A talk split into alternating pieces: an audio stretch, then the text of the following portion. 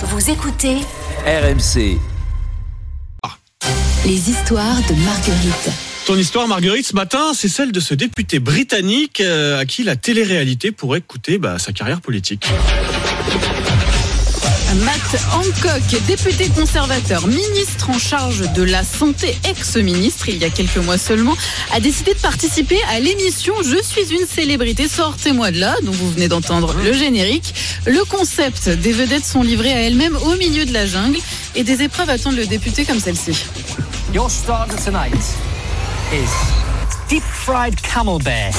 Alors dans l'extrait qu'on entend là, une participante doit manger un pénis de chameau. Et oui, le ridicule. Oh, qui ne l'a jamais fait pas. C'est du classique. Mais quand même, quand on est député, on Oui. se fait quand même dans des situations un peu humiliantes. Alors cette affaire fait scandale au Parlement. Matt Hancock suspendu de ses fonctions dans un pays frappé, frappé par une terrible crise sociale. Hmm. Au moment où les Anglais comptent sur leurs élus, la symbolique est mauvaise. Quand on est député, on maintient la dignité de sa fonction, euh, clame une ancienne ministre. Matt Hancock a justifié sa participation. Il profitera de son séjour dans la jungle pour promouvoir la lutte contre la dyslexie. Ses bénéfices reversés à cette cause. Il y a aussi 12 millions de téléspectateurs, ce qui permet pour certains députés de se faire connaître. Oui, puis il y avait peut-être des moyens un peu plus dignes, en tout cas un peu moins ridicules, de lutter contre, contre la dyslexie.